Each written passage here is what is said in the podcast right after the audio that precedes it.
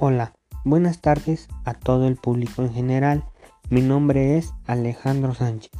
El día de hoy conocerás un pequeño y resumido tema sobre el bullying. El bullying es la conducta de cualquiera que maltrata a otro ser humano, física o emocionalmente, convenciendo a más de una persona para hacer sentir aislada a su víctima. La violencia del agresor deriva de motivos psicológicos o entorno familiar o social con violencia.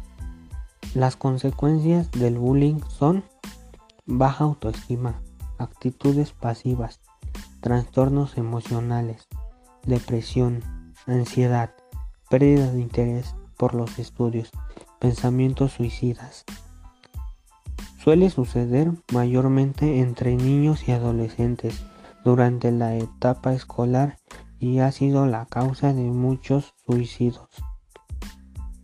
Por lo último, la palabra bullying deriva del inglés que traducida al español significa acoso escolar o intimidación. Linda tarde a todos, hasta la próxima.